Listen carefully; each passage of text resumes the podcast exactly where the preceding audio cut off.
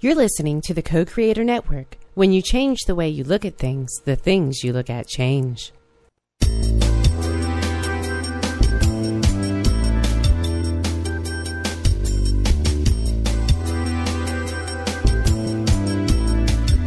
Good afternoon. Welcome to Why Shamanism Now, a practical path to authenticity with your host, Christina Pratt, director of the Last Mask Center for Shamanic Healing. She's talking about how shamanic skills can bring us to physical, emotional, mental, and spiritual well being, especially when nothing else can.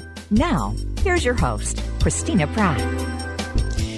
Welcome, everyone, to Why Shamanism Now. This is your host, Christina Pratt, and I would like to begin our gathering here today by calling in the spirits. So I call out first to your ancestors and to mine, to all of those people who lived well and died well, those people who bring to us the legacy of all that is good and true and beautiful from the lives of all those who have gone before us. These people lived hard. These people confronted really their own versions of the same challenges that we confront today.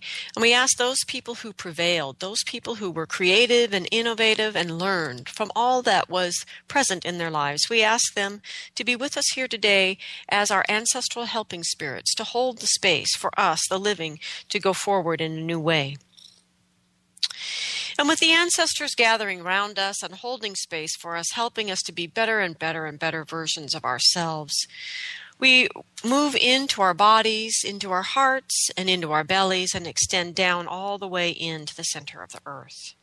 And with our energy deeply extended into the earth, let us give thanks for this day whatever the day holds, let's give thanks for it, for the beauty in it, for the wonder in it, for that which is not yet unfolded in this day, and for the miracle of life that you carry within yourself. Let's take a moment and be in awe for that miracle and to give thanks for all the change and transformation and inspiration that this energy makes available to us in every day. So we give thanks to the energy of the earth and the wonder of her dreaming that brought all life as we know it to the face of the planet. And we begin to draw the energy of the earth up, up through all the layers of the earth and into our legs and into our bodies. And in this way, we call in the energy of connection and uh, grounding, belonging, place, home, caring, the connectivity of things. We give thanks to the earth for the interconnection of things, for the oneness of things, and the way in which all things cycle through the ages, cycle through the seasons, cycle through the moments of the day to restore and renew and replenish if we can only learn how to get out of the way and let that happen. So we give thanks to the earth for that constant rejuvenation and regeneration that comes in the nature of this dreaming. We give thanks to the earth for the oneness of all things, for the connection of all things, and for that opportunity in that oneness to find our true uniqueness, our true authenticity, and to breathe life into that energy so that the oneness knows itself ever more fully. And so, with our feet firmly planted in the earth and the earth's energy moving through our bodies, let's extend that energy up from our hearts to our heads and our heads out through the layers of the sky, out through the cosmos, and all the way up to the highest power of the universe. And by whatever name you call this power, call out to it. Touch it with your energy, touch it with your mind, touch it with your awareness to be one with it and draw it down all things manifest in this dream are divine.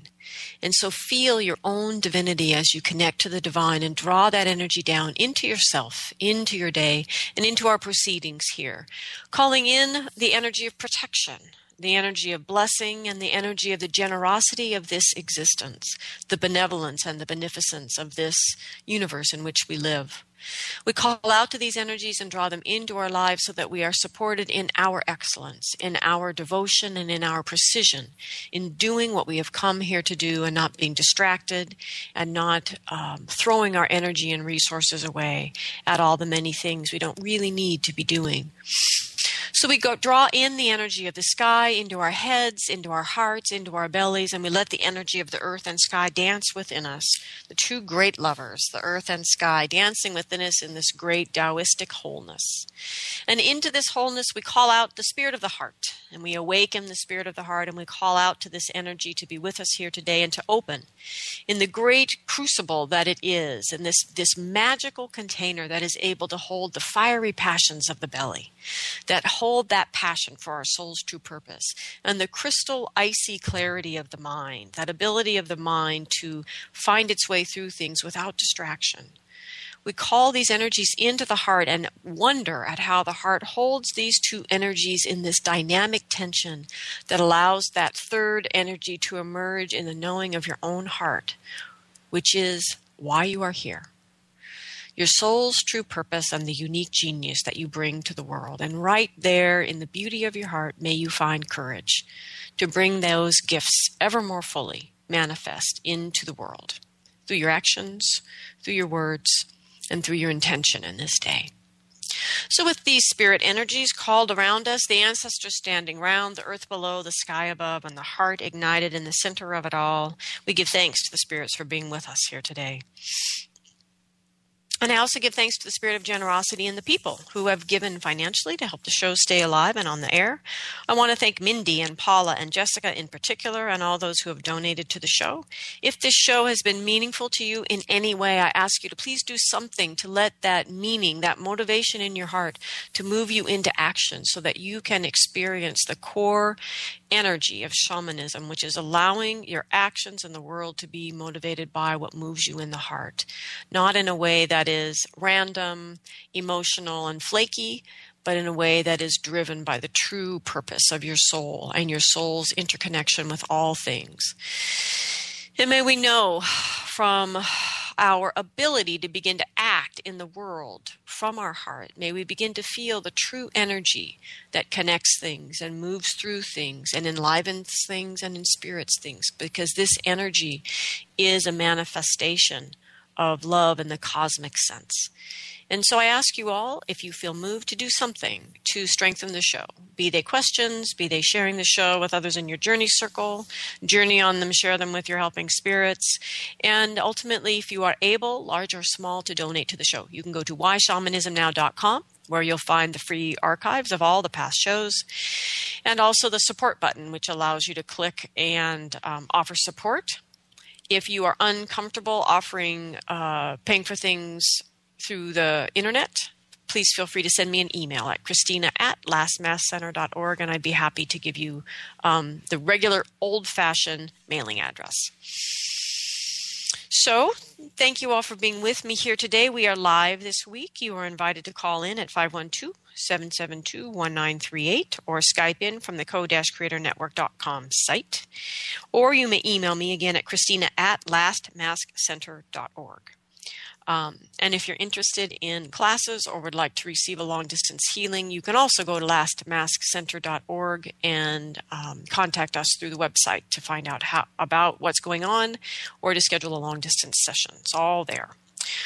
So, today, we are, um, I'm going to do my best to do a show that is a response to several questions, actually, from a couple different listeners about working with the spirits of the land. And today, we're there's actually going to be two shows about this. I'm going to do the show today, which is about how to be in good relationship with the spirits of the land and how I think about all of that. And next week, I'm going to have a guest who's going to talk a little bit more about how we deal with the things that are really um, uh, off, that are really in wrong relationship, usually because of our actions, but not always our, our personal actions, but just the actions of humans over time. Um, and so I'm going to try to answer this question about working with the spirits of the land um, between these um, two shows. So today, I'm talking about good relationship with the spirits of the land, and and I, I don't know what it is about issues of spirit, even our own spirit, um, but we, we all tend to kind of freak out when we go into that realm and think we don't know how to do things or we don't know how to understand it or that it's somehow entirely different from everything else we've ever learned in our lives. And I'd like to suggest precisely the opposite. I would like to suggest that back when you were a small child and your delightful parents taught you as you were learning to speak, they taught you the magic words. They taught you please. They taught you thank you. And they taught you I'm sorry. And hopefully they taught you to really mean I'm sorry. Now, at the same time, at that early stage in your life, they probably also taught you one other very simple thing, which was do not lie, tell the truth. And pretty much you ran on those that protocol for a while and you did just fine. Until, of course, you started speaking truths that people were disturbed by, and pretty soon they actually taught you manners, at which point they were teaching you socially acceptable ways of lying. But anyway, I want to talk about that time before all that happened, when you simply were operating on please, thank you, I'm sorry, and tell the truth. Because if you just keep those basic, well, and yes and no. So, those basic dynamics for human interaction in mind, you will be fine. You will do well, actually, working with the spirit world it's not really any more complicated than that. The problem is we got more complicated. and there's a whole lot of shamanic practice that I think is about unwinding all of that complexity and getting back to a time when we could simply live from the heart, uh, not as an innocent child, but as someone whose innocence is lost, but as an adult choosing to live from a place of yes and no, please and thank you, I'm sorry and tell the truth. So, I'm going to talk here today about um, different energies, and I see them loosely in these kinds of groups. There are spirits of the land. So, by that I mean the inspirited energies of the physical forms on the land with you, as well as those um, beings that live in nature that we don't normally see, often saw pretty well as kids, but don't normally see as adults.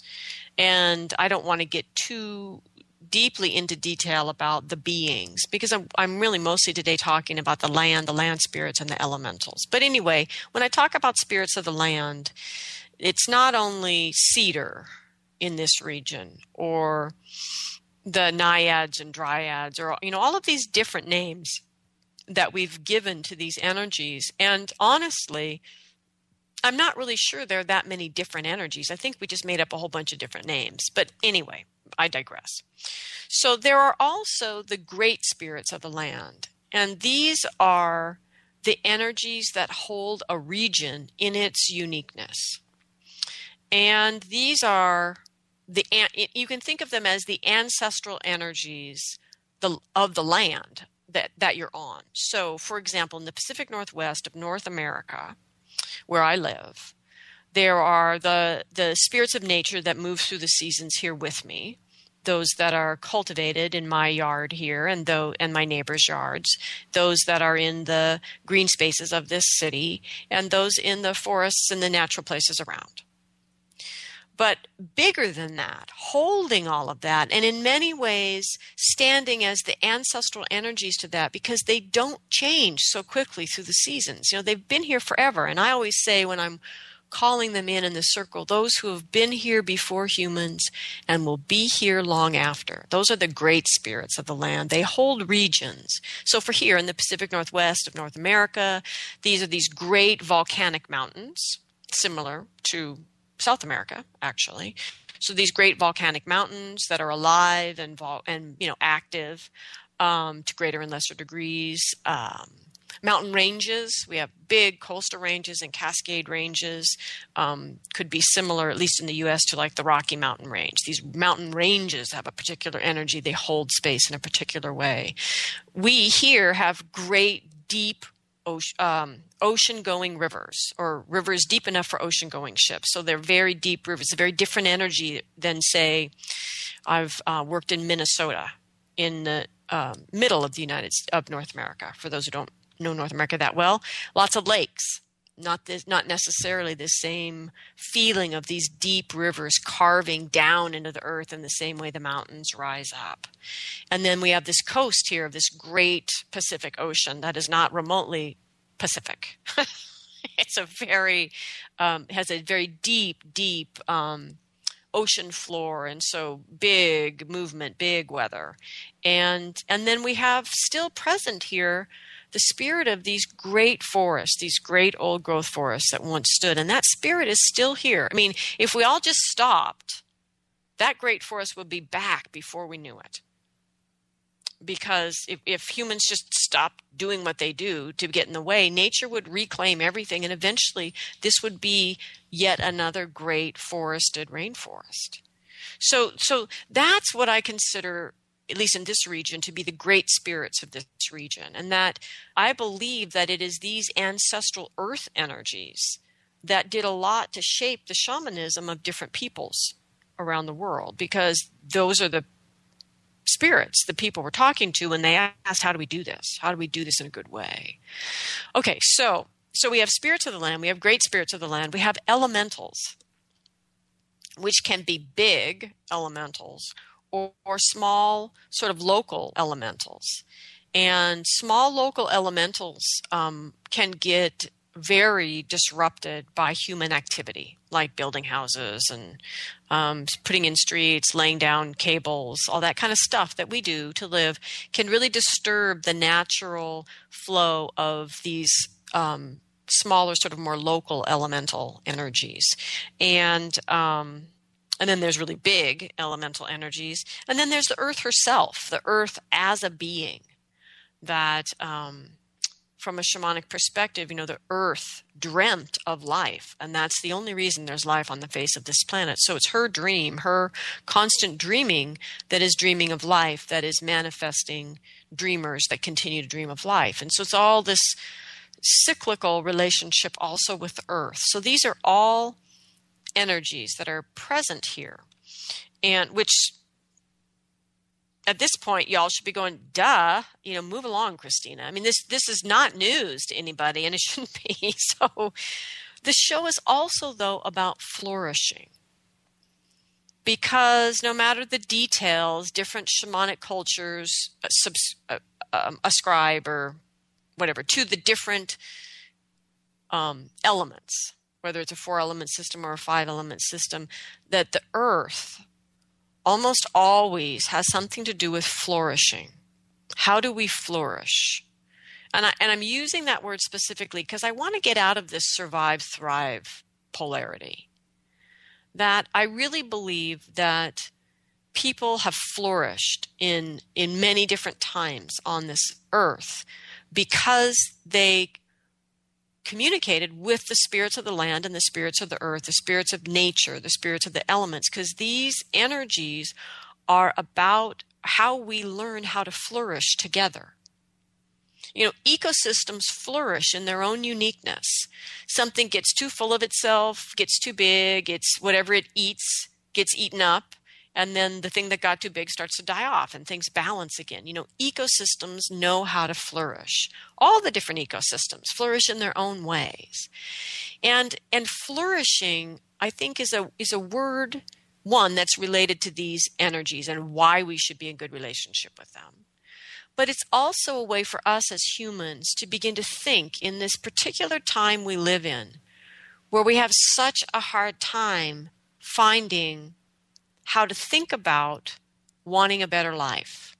How do we stay out of greed and selfishness and all of the things that have really got humanity poised on the brink that it is poised upon today? to just think only of austerity isn't remotely sexy. Now, granted, I personally believe we ought to change a whole lot of things, and austerity is a good word.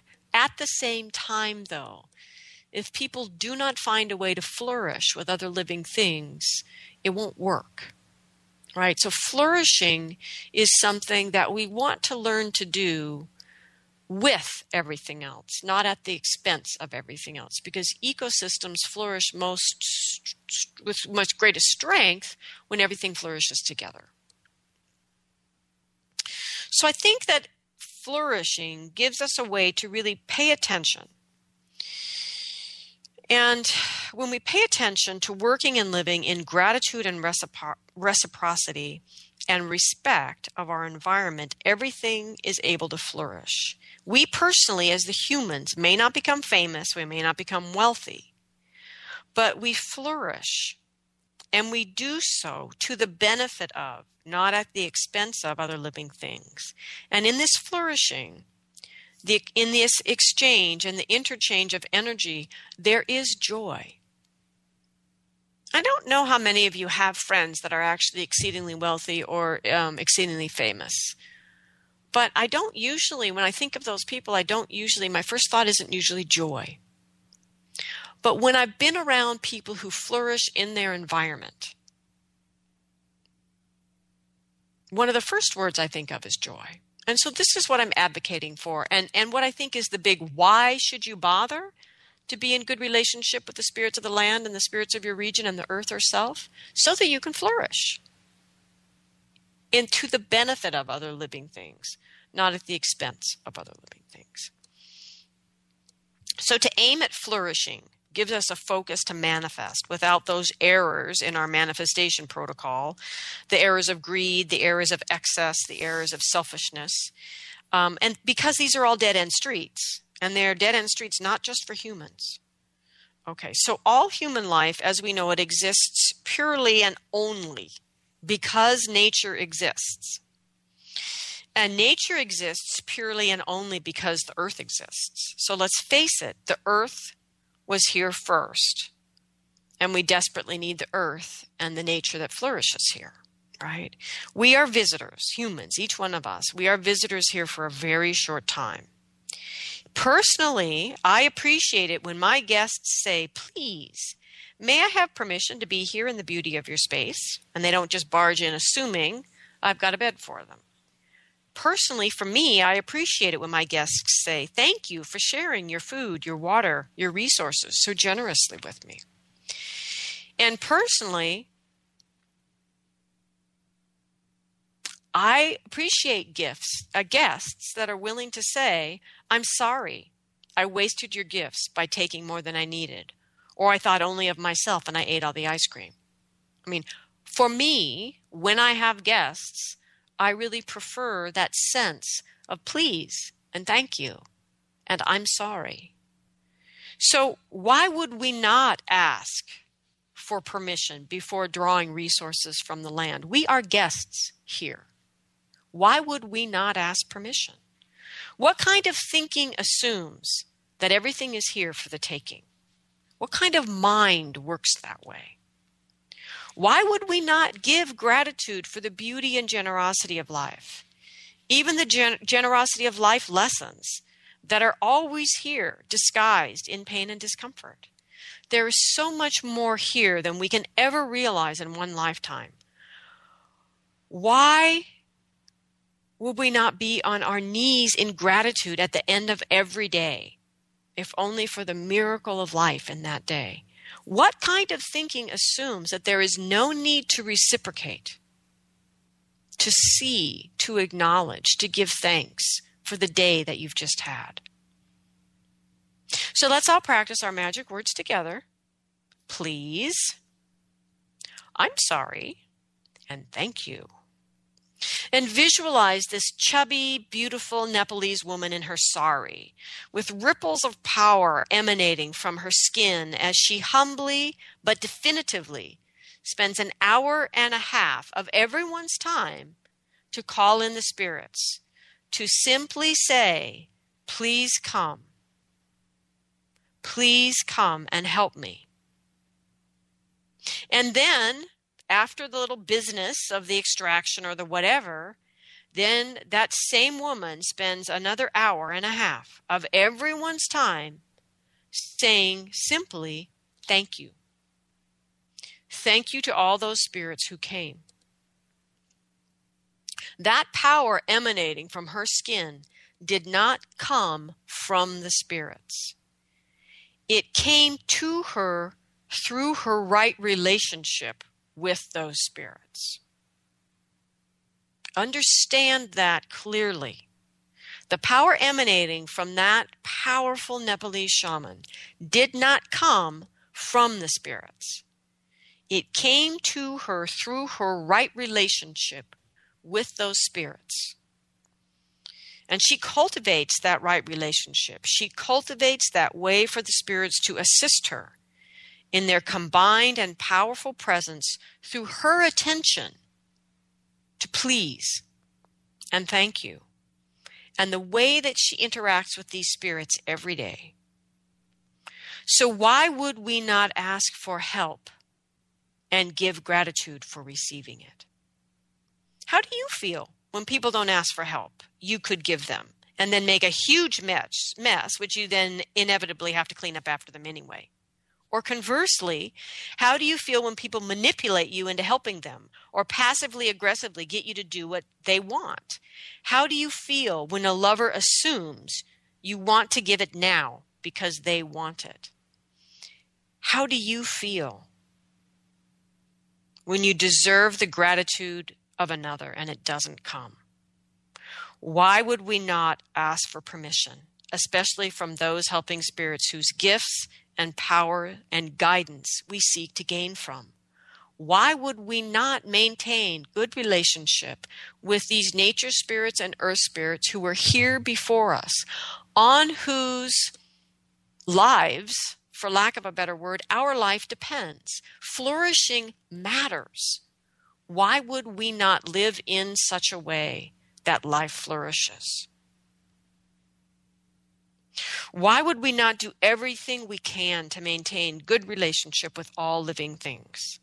So this show was inspired by this, this question basically, or kind of a request from a listener. But it went something like this. She says, What's the difference between earth or land spirits and ghosts or other energies? And specifically, how should we respond to them? And she continued, In my own training as a medicine woman, I handle the earth land spirits, and they are there to be appeased with offerings uh, by teaching people how to live respectfully and in balance with them, but not removed.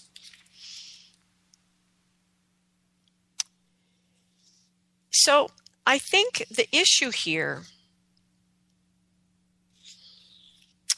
is, is origin. The first thing we need to ask is origin. So, the difference here between earth or land spirits and ghosts is their origin. Earth energies, land spirits, elementals, spirits of the place are all spirits of nature. They, their origin is here, way before we got here, and they were here first, right? So, ghosts began as humans. And they don't belong here. They belong in the land of the dead. So the same is true, the same sort of parallel is true with any energies of human origin or creation, like the energies that constellate around drug addiction in a person, the habitual patterns of anger that we see all around today, or a sorcerer's tupilak, created to set some malevolent end into motion. They don't belong here and they need to be cleaned up. And so the origin of these energies is completely different. Did it originate in humans? Or is it of nature? Or is it of nature and it has simply been distorted by the actions of humans? So, to understand what to do with these energies, we really need to understand their origin. So, this is why you must divine first and interpret accurately.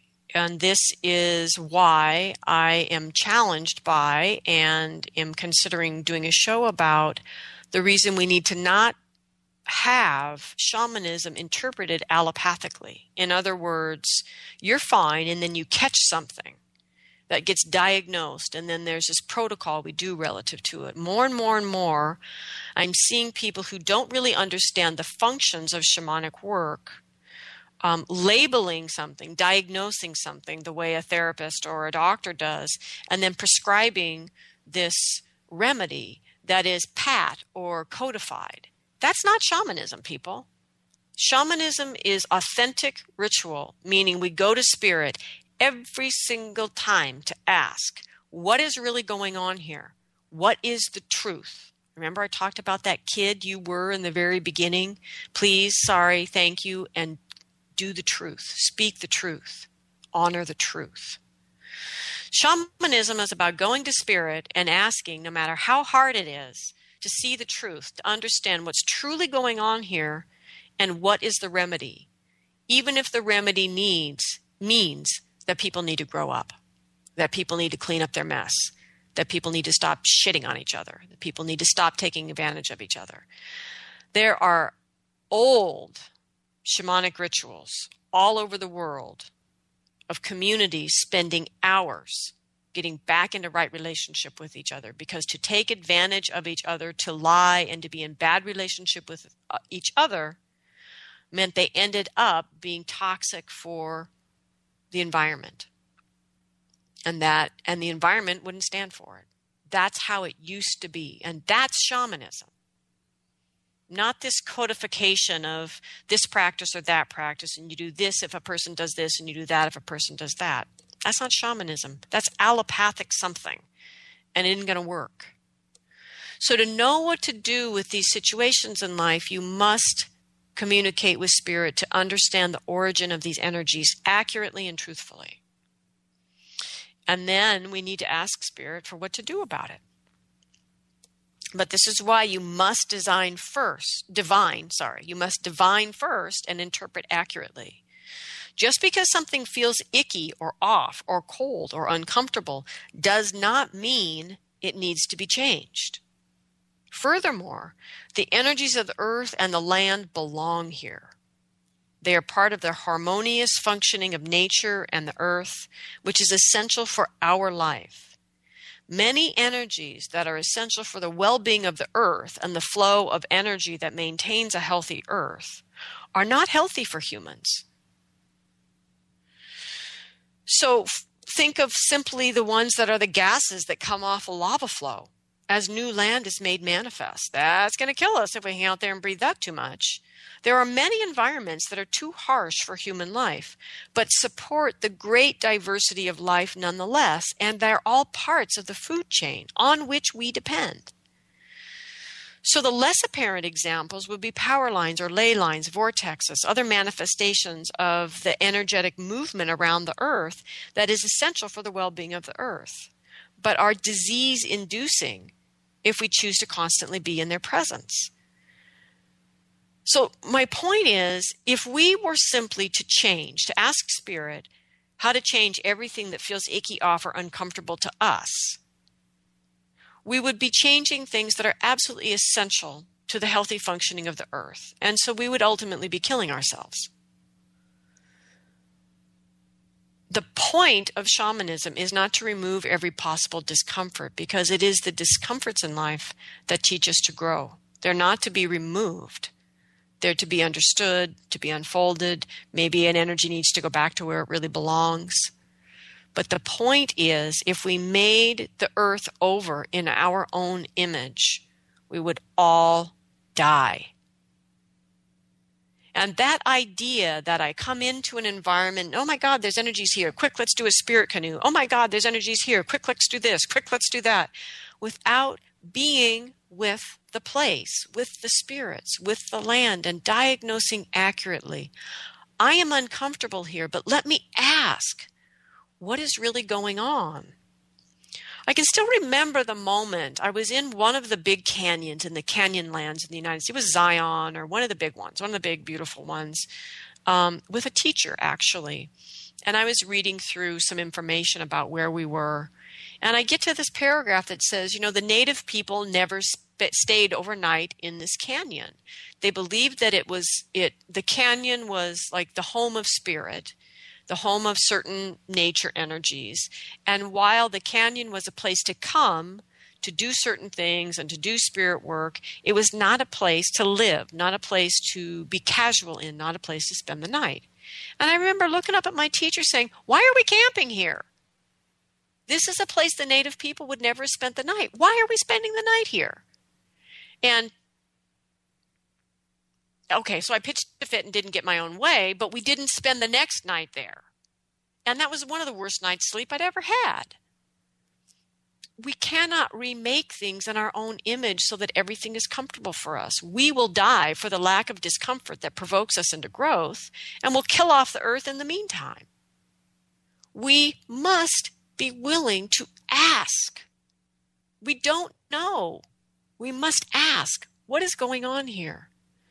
And to understand it accurately and be willing to accept a remedy that, in and of itself, is more uncomfortable than the problem in the first place. So, there's another layer here. There are the ancestors of some peoples who literally reincarnated into different features of the landscape. And this is the land of the people's birth.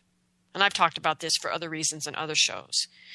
But in this case, the ancestors um, are exactly where the people and the earth agreed the ancestors should go. And they are ancestral helping spirits. They are not ghosts. They are where they belong. They are, they are present as ancestral helping spirits in the land. And that this is a, a good agreement. This is right relationship. It is not our place as contemporary people to barge in there and depossess them. If a certain people had agreements with the land that the ancestors would incarnate, the ancestral helping spirits would essentially come back to their descendants in the cliff face of the whatever canyon, and ranchers are having problems with their ranch above or below that cliff face because those ancestors part of the agreement was they would watch over that land and that land would stay in its natural form and ranchers are having trouble ranching there then move your ranch we can't just be entitled to everything because the logical conclusion of that belief system is a dead end for all life. We must ask and we must be willing to surrender what we want in this moment for a larger picture of what needs to be for the health and the well being of all living things. So, if these people were in good relationship with their ancestors and with the land, then all will flourish there. But what happens when those people whose ancestors were incarnated in our hypothetical cliff here were forcibly marched off the land so that other people would be able to take the resources out of the land? Well, two things. The people can no longer tend their relationship with their ancestors. Their traditions are broken. So the people who move on the land are now in debt to those ancestral people that are on the land because the people moving in don't know how to tend those ancestors. So now you've got some cranky ancestors. The second thing that happens um, is specifically dependent on whether or not we have permission to use those resources and how. You know, what if it's like I said about the canyon? What if it's a place that ancient peoples understood? We need to leave this place alone. It belonged to the spirit world, to the nature world, and it needed to for the health and well being, the life, the cycling of the energy of the earth. Okay, so let's say that these hypothetical ancestors in our hypothetical cliff are now causing trouble for the people living on the land. You know, can we depossess them? No. Instead, we need to ask what is needed to reconcile the relationship and restore prosperity for the people. So I guarantee you that what people are asked to do to appease the ancestors is exactly what is needed to come back into right relationship with the land. We are not separate from the land, and our fate is not separate from the fate of the land. That the people, whoever the people are on the land, can do the right thing to the ancestors that are there in the land. However, for flourishing, those people might also need to accept prohibitions. No, you don't get to frack here. No, you don't get to mine here. No, you don't get to clear cut here. Are we willing to do that? Are we willing to listen to the spirits of the land to learn how to live in good relationship with them? It is important that we begin to clean up our energetic mess, that we begin to reconcile our relationships with each other and with nature, and that we live without our sense of entitlement to our children's future. So the listener who who inspired the show today said um, she in an email to me that you're one of the few who talk about the existence of spirits of the land. Over and over again, I hear shamans or other people assume that the only things there are ghosts, demons, residual energies, and their helping spirits. She says, however, I rarely hear about how to be with the larger spirits of the land, the larger beings of the earth, the elements, the sun, the moon. I rarely hear to ask permission of the land, even to do a ceremony. I rarely hear anyone talk about making offerings to the spirits of the land of the place before beginning and asking permission to even put a shovel in the earth. How would you feel if a bunch of people barged into your living room and started to do a ceremony that drew the energy out of your place? I know that projecting human feelings onto these energies is perhaps folly. But it's the only way we know to understand. And the dynamics of energetic exchange are the same, whether it's between people or people in the spirit world, people in the land, people in the physical world, people in the environment. That all of these energies are not separate. They are all connected into oneness, and thus we are all bound by the same laws of exchange, of energy, and of Ayni. And there's no amount of scientific thinking, simply intellectual thinking, or religious thinking that is going to change the facts of how energy moves in this world. So you either ask to learn about the facts and learn how to work with the facts, and in that flourish, or you keep making a mess. I mean, it's pretty simple. So, what is important here is that we ask, that, that we understand the origin of things, and that we understand how we need to orient ourselves relative to that. So, how do we respond to these different possibilities? How do we respond to a ghost or to negative energies, for lack of a better word, or to those beings of the land or spirits of the place? So, the first thing, as I've said earlier in this show, is origin. Take responsibility to discern accurately what is present where did it come from? What is the story? Why is it here? Do not assume that you know just because it irritates you. Number two would be to orient. Ask what needs to be done for the good of all life. Orient yourself towards flourishing. Don't ask for the good of just humans, and certainly not just for yourself. Because the problem, for those of you that don't quite grok shamanism, the helping spirits will answer the question that you ask. That doesn't mean the fact that you receive an answer doesn't mean you've asked the right question. You are responsible for your orientation in life, not the spirit world, not Jesus, not God. You, you and your free will must orient yourself properly to the world, to life. So when you ask your questions, you need to be orienting in service of life, not humans only, and not yourself, but life.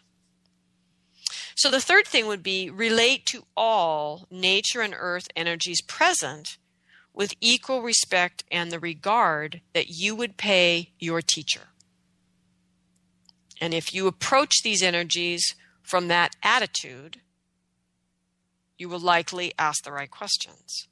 Always ask for permission to do spirit work because you are drawing from the energy of nature. Shamanism draws from the energy of nature. It's about being in relationship with the energies of nature. You are always drawing. We are, every single human, not just shamanism, life depends on the energies of nature. We are always taking, always, every day, consuming resources. Always ask for permission to do your spirit work. State your intention and ask for permission before working with the elements, whether you're digging into the earth or building a fire, and especially when you're doing spirit work. Honor the ancestral helping spirits of all peoples as if they were your own, because guess what? They are. It's one big human family, people. Honor everyone's ancestral helping spirits. Say you're sorry if needed. Say you're sorry for the people. You can speak for the people. You may be the only person who ever will. And your willingness to feel the feelings, to grieve, to say you're sorry, and to do your humble best through a simple offering to make amends may be all that ever happens and is so, so much better than nothing. Take responsibility to clean up the mess humans have created. At the very least, clean up your own and apologize sincerely with the intention to do it differently next time. Endeavor to learn how to go forward, making as little an unnecessary mess as possible. This allows, of course, for the messiness of creativity along the course, but endeavor to go forward in a way that does not waste resources, that does not make unnecessary messes. Look back at your wake and choose to go forward with some grace, some joy, and some creativity. And finally, live every day in gratitude gratitude for all these things and particularly gratitude for the things you don't understand yet. You don't know yet how it's a gift, the things that bring you discomfort, and to make you ask more questions. For these are the things that are showing up as your teachers. So live in gratitude. So these are the nine things that I would say to bring to the spirits of the land. So I also wanted to bring some different perspectives about what to do with these energies and why um, to the show here today. Most of this section that I'm about to enter into the show is from um, Alex Stark, who is a friend, an architect. He's a geomancer, a feng shui master, and a Peruvian shaman. And um, he has a great website with an enormous amount of information. Some of it I'm going to draw from now, but you can find his website at Alex Stark, A L E X S T A R K dot com. And he sure figured out how to make those websites uh, way earlier than the rest of us did. It's been alexstark.com for a long time. So, anyway, Alex, you can find Alex's information there and you can reach him uh, for help through his website. So, from Alex's site, Alex says that geomancy is the study or understanding of the energies of the earth. And this is what I've been trying my best to talk about today. Traditionally, uh, geomancy is associated with sacred craft. Geomancy today takes many forms, from the profane, simple dowsing for underground water to highly complex sacred ritual techniques employed in the enhancement and cultivation of Earth's subtle yet vital force fields. Of all geomancy traditions around the world, perhaps the best known is feng shui, although geomancy features prominently in the architecture of ancient Britain, Greece, and the Roman Empire, not to mention America.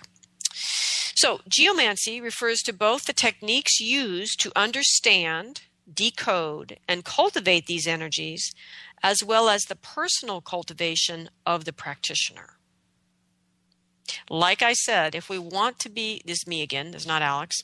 If we want to be in good relationship with the spirits of nature and the earth, we're most likely going to have to grow up. And so geomancy is not, as Alex has said, is not just the practices, but is the personal cultivation of the practitioner themselves. Geomancy is perhaps the most taxing of the sacred crafts, as it requires not only extensive field experience, but also the cultivation of a deep relationship with the great powers of the cosmos of the profound humility in the face of nature.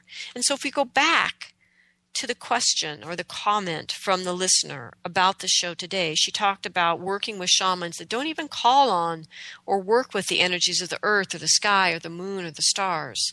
And here, Alex is telling us geomancy from long, long ago. These practitioners understood that you had to be in good relationship not just with nature here on earth, but with the entire cosmos.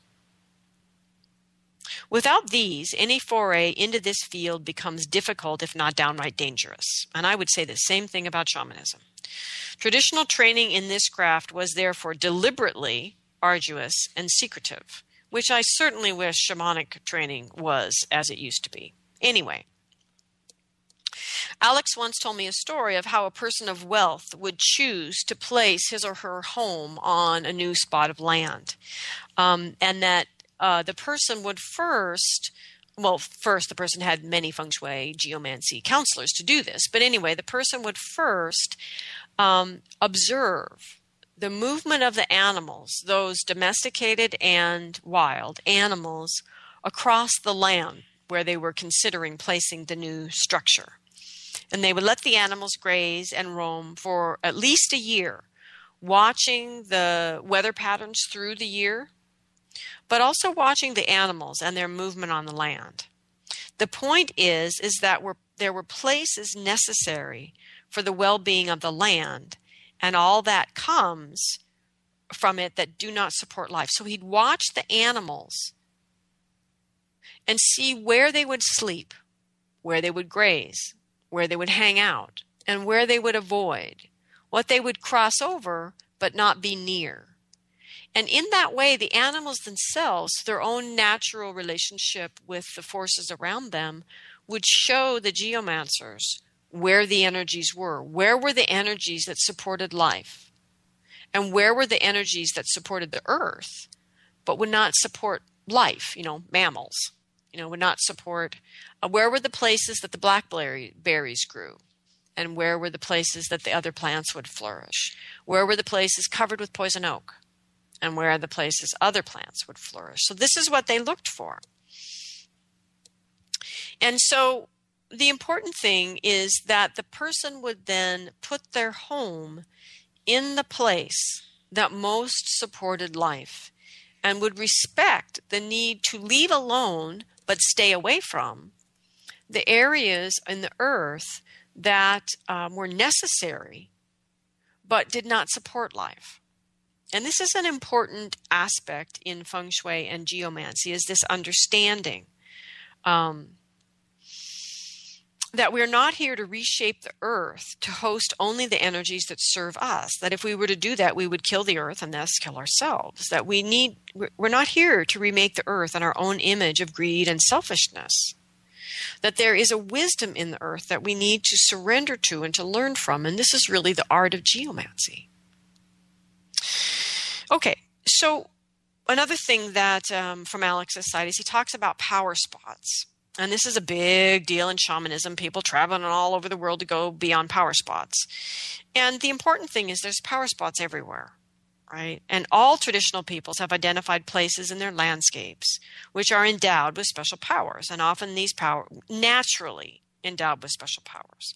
And often these powers were related to primary communal concerns such as fertility or reproduction longevity and success or flourishing. Because once again we're talking about power spots of the land right? And they all come back to all the different dynamics involved in flourishing. And the sources of these powers in um, geomancy kind of feng shui are classified in subgroups um, they are powers that uh, derive directly from the earth itself powers that derive from symbolic or mythological importance of a location, and powers that derive um, by the virtue of their conceptual reference to the sources of the power.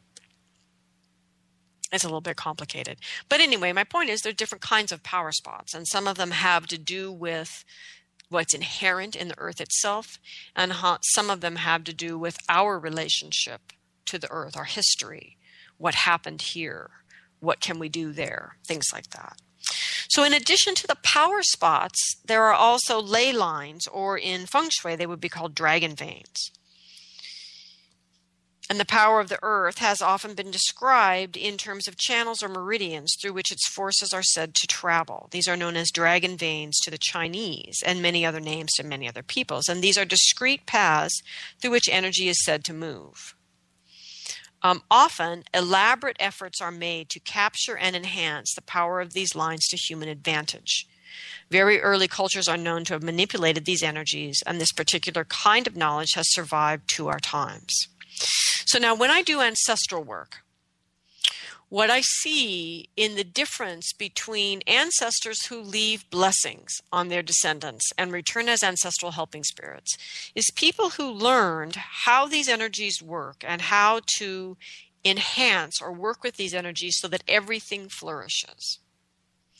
Now, the ancestors that get stuck as the unresolved dead and they don't clear out of here, they don't serve as ancestral helping spirits to their descendants because they can't they create disease by hanging around. That these ancestors are often the ancestors who tried to who either broke the rules or stopped the practices. So these are the ancestors that stopped giving gratitude to the earth. And funny thing, the farm stopped flourishing. These are the practitioners that thought, well, if we can bend the rule and get the earth to give us this, why don't we just break that rule and really give the earth to give us this? So these are the ancestors that are caught, that are stuck, that are not crossed over, and are causing illness in their descendants today, that their lives become a curse on their descendants, not a blessing. But those ancestors that understood these ancient ways that Alex is talking about in geomancy and feng shui, shamanism, and maintain good relationship with the land, offer a blessing to the descendants that ends up adding up to in our lives the ability to flourish. So, another thing that um, I've enjoyed listening to Alex talk about because he explains things really well is that there are also places of geopathic stress in the land. And these are the kinds of things that I believe the listener was referring to when she talked about the kinds of energies that are uncomfortable for us and other people want to just depossess. And she was talking about working with the spirits of the land to figure out how to reconcile the relationship. So, some geopathic stress can be reconciled and some can't. So, geo or shouldn't. Geopathic stress is the result of disturbed energies within the Earth's mantle. This is from Alex's site. It has been implicated in a number of undesirable effects which can be detrimental to human health, from simple effects such as sleeplessness or confusion to highly dangerous ones such as cancer, decreased fertility in both humans and animals, accidents, and material or mechanical failures in construction. The Earth is surrounded by an energy grid that contains and transmits vital forces. However, this energy grid can become sick, so the Earth herself can become sick, and the energies which it contains and emanates can become harmful to life. The most dangerous form of geopathic stress is the presence of a harmful underground water veins known as black streams. These usually involve underground water that has become harmful due to human activities such as road cuttings, foundations, excavation, mining, explosions, war, and other human activities. Sometimes natural top- topography can exhibit similar effects, particularly if there are concentrations of iron ore below the ground. But basically, what we're seeing here is how our behavior can disturb the natural flow of energy in the land and begin to create um, bigger problems that then create health problems. And Alex goes on to describe how these black streams um, can propagate through uh, the structures, are not cleaning them up, and con- are continuing to move them, propagate them through the land with um, like along railroad tracks and things like that. So, a what do you do when you you take the time to find out what's really going on and you find out, wow, this is a big thing and I don't really know how to deal with it? Well, you could email Alex. But I also have a student who is particularly tuned into elemental energies and to the, the local spirits of the land. Um, his name is Daniel Abney. And I didn't actually ask him if I could do this, but I'm going to give you all his email address anyway, because if you've got stuff going on with these kind of energies on your land, Daniel can help you. Getting it. So his email is Daniel Abney, A B N E Y, Daniel Abney at gmail.com. He is particularly gifted at working with these kinds of disturbed energies. And so, with all that said here today, I would just um, was going to share a little bit more, but I've run out of time. So let me just say that it is worth our time and energy to be, come into good relationship with the spirits of the land on which we live, with the great spirits of the land of our region, and ultimately to come in right relationship with earth herself and the sky above as a way to orient ourselves in the true energies that sustain, that truly sustain life versus the stories and the ideas and the contemporary things going on all around us. So we can bemoan what we've lost in these ancient traditions, or we can begin again. And we can learn the way the first people learned how to be in good relationship with the land, which is we can ask those very same spirits for their help and their teaching. So, thank you all for listening here with me today. I'd like to thank the ancestors for gathering round, the earth below, the sky above, and the heart that unites us all. Next week, our guest will be David Farkas, and he'll continue this conversation I began this week. And for those of you that want to come and study with me at Last Mask Center, go to lastmaskcenter.org at the calendar and look for the classes that still remain. Year number one begins in July, and there are still three sites open in that class. So, thank you, everyone. Have a great week.